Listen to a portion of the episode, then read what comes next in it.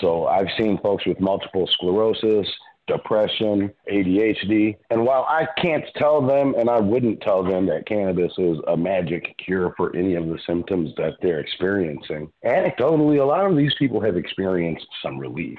That was Alan Robinson, co founder of Madison's Herbal Aspect, which sells cannabis products at three dispensaries across the city. And while technically cannabis is illegal in Wisconsin, many of their products can still get you high. That's thanks to a change in federal law in 2018 under the U.S. Farm Bill. That legislation removed hemp derived products from the Schedule 1 substance list and loosened regulations for products that contain low levels of THC.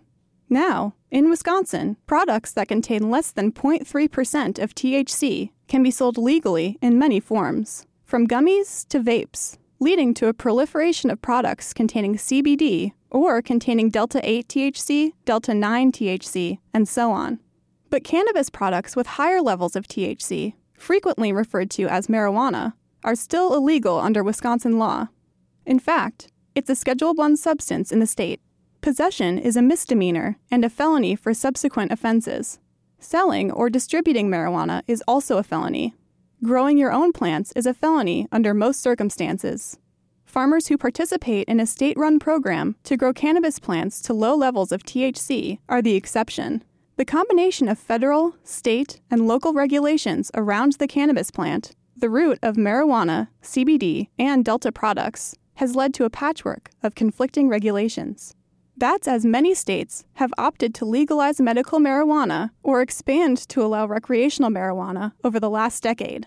Despite public support for the change, Wisconsin is one of just 12 states in the nation that has yet to make it happen. In 2019, a Marquette Law School poll found Wisconsinites want action on legalization. 83% of Wisconsin voters said that medical marijuana should be legalized in the state. Despite that, Republican lawmakers have historically rebuffed attempts to make that happen. On Monday, state assembly Republicans held a press conference to announce a medical cannabis bill, one that has some strict limitations. This was an unexpected step. According to the Wisconsin State Legislature's database, lawmakers have introduced medical cannabis bills in every legislative session since 2009.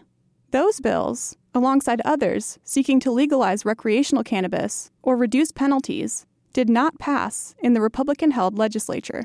If this Republican authored bill is passed, you could get cannabis products with a THC content higher than 0.3%, as long as you have a doctor's note. The bill requires a diagnosis of one of 15 medical conditions, including cancer, HIV/AIDS, glaucoma, severe chronic pain, multiple sclerosis, and terminal illness with life expectancy of less than a year. And the legal cannabis products would include gummies, concentrates, oils, tinctures, pills, gels, creams, vapors, patches, liquids, or forms administered by a nebulizer smokable marijuana flower would not be available for purchase. Those cannabis products would be controlled like a highly regulated pharmaceutical drug with several levels of verification for its production and purchase, and they would only be available at five state run dispensaries. Ari Brown is a senior research associate with the Wisconsin Policy Forum, a nonpartisan research organization that has produced several reports on cannabis policy and economics in the state those are not dispensaries that your average Wisconsin resident would be able to go in and legally purchase marijuana. Alan Robinson says that five dispensaries is not sufficient for the entire state. I think that healthcare should be accessible and uncomplicated. Imagine having only five DMVs in Wisconsin, right? It's amazing that the party of small government wants to be the only dispenser of, of cannabis products.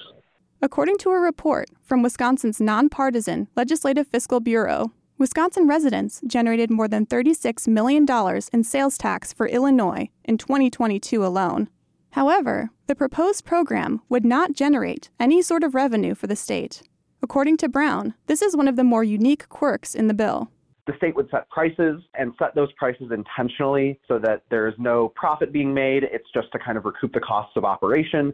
Otherwise, the bill resembles medical cannabis laws already in effect across the country.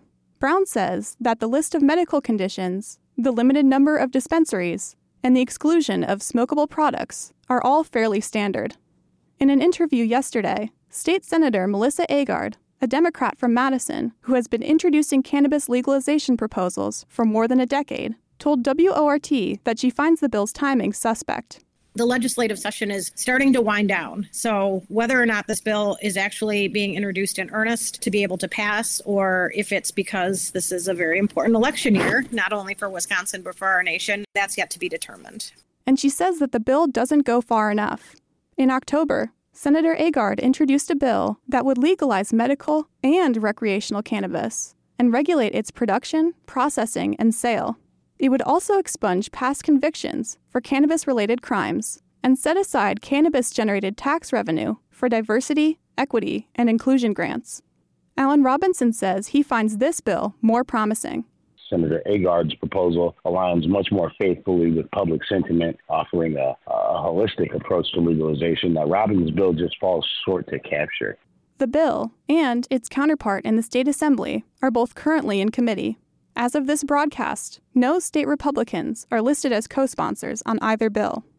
As for the Republican proposal, Senator Agard says she'd be willing to sit down with her colleagues to find a bipartisan solution, but no one has reached out. And, as of right now, the bill does not have a counterpart in the state Senate. That's as, earlier today, Senate Majority Leader Devin LeMahieu said the bill is a non starter and that Senate Republicans are unlikely to approve state run dispensaries. Representative Jon Plumer, a Republican from Lodi and one of the bill's authors, declined WORT's request for comment. But at Monday's press conference, he told reporters that they hope to send the measure to Governor Evers' desk in the coming months.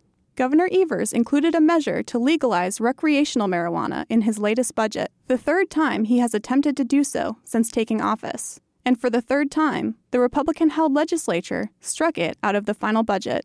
According to figures from the governor's office, approving recreational marijuana would have generated more than $44 million in fiscal year 2025.